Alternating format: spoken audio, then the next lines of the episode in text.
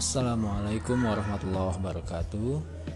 Kembali bersama Bapak Muhammad Rian Arisandi Sebagai guru pendidikan Pancasila dan Kewarganegaraan Kali ini kita akan membahas materi tentang bela negara.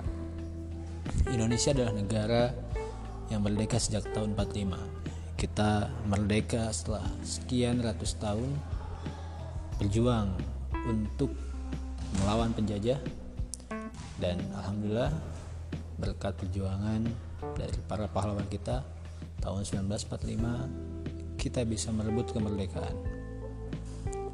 Pepatah mengatakan bahwa mempertahankan itu lebih sulit dibandingkan merebut dan begitupun dalam konteks negara Indonesia. Perjuangan kita sekarang bukanlah mengusir penjajah, tapi perjuangan kita sekarang adalah mengisi kemerdekaan yang sebaik-baiknya. Setidaknya ada empat tujuan nasional yang harus kita capai. Satu yaitu melindungi segenap bangsa Indonesia dan seluruh tumpah darah Indonesia. Yang kedua memajukan kesejahteraan umum. Yang ketiga mencerdaskan kehidupan bangsa. Dan yang keempat ikut melaksanakan ketertiban dunia. Kalau meminjam bahasa Pak Anies Baswedan, keempat tujuan itu bukanlah tugas negara saja, tapi keempat hal itu adalah tugas setiap bangsa Indonesia tanpa terkecuali. Artinya kita pun juga punya kewajiban moral untuk memastikan bahwa keempat tujuan itu tercapai. Karena empat hal itu, kata Pak Baswedan, itu merupakan janji kemerdekaan. Namanya janji artinya harus ditepati.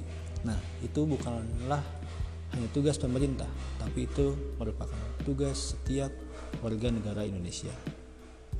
Dalam pasal 27 ayat 3 Undang-Undang Dasar 1945 disebutkan bahwa setiap warga negara berhak dan wajib ikut serta dalam upaya pembelaan negara. Artinya setiap dari kita siapa pun kita, agama, agama apa pun kita, suku apa pun kita, kita punya kewajiban yang sama untuk membela negara.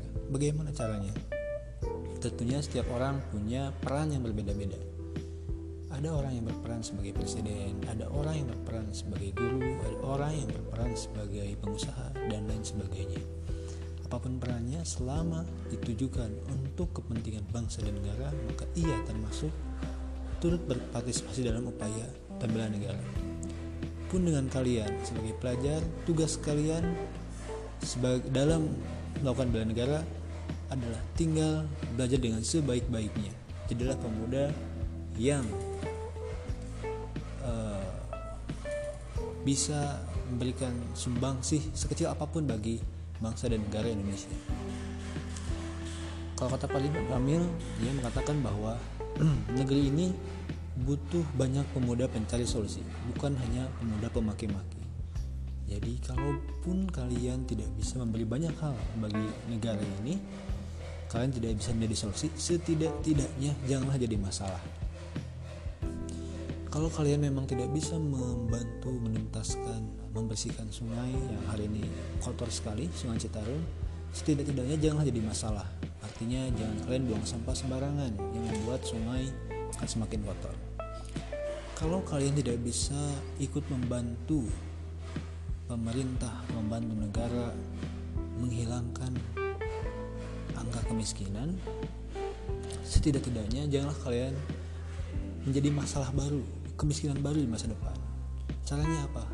Ya sekarang sekarang kalian belajarlah dengan baik supaya bisa membantu meningkatkan taraf hidup diri kalian dan keluarga kalian. Kalau hari ini kalian mungkin kurang beruntung termasuk dalam orang-orang yang mendapat bantuan artinya tidak mampu maka belajarlah dengan keras belajarlah dengan giat supaya di masa depan kalian bukanlah orang yang dibantu lagi tapi justru menjadi orang yang membantu itu contoh bahwa hari ini pemuda atau Indonesia butuh pemuda pencari solusi bukan hanya pemuda yang memaki-maki hanya bisa mengeluh menggerutu di media sosial tapi tidak melakukan apa pun.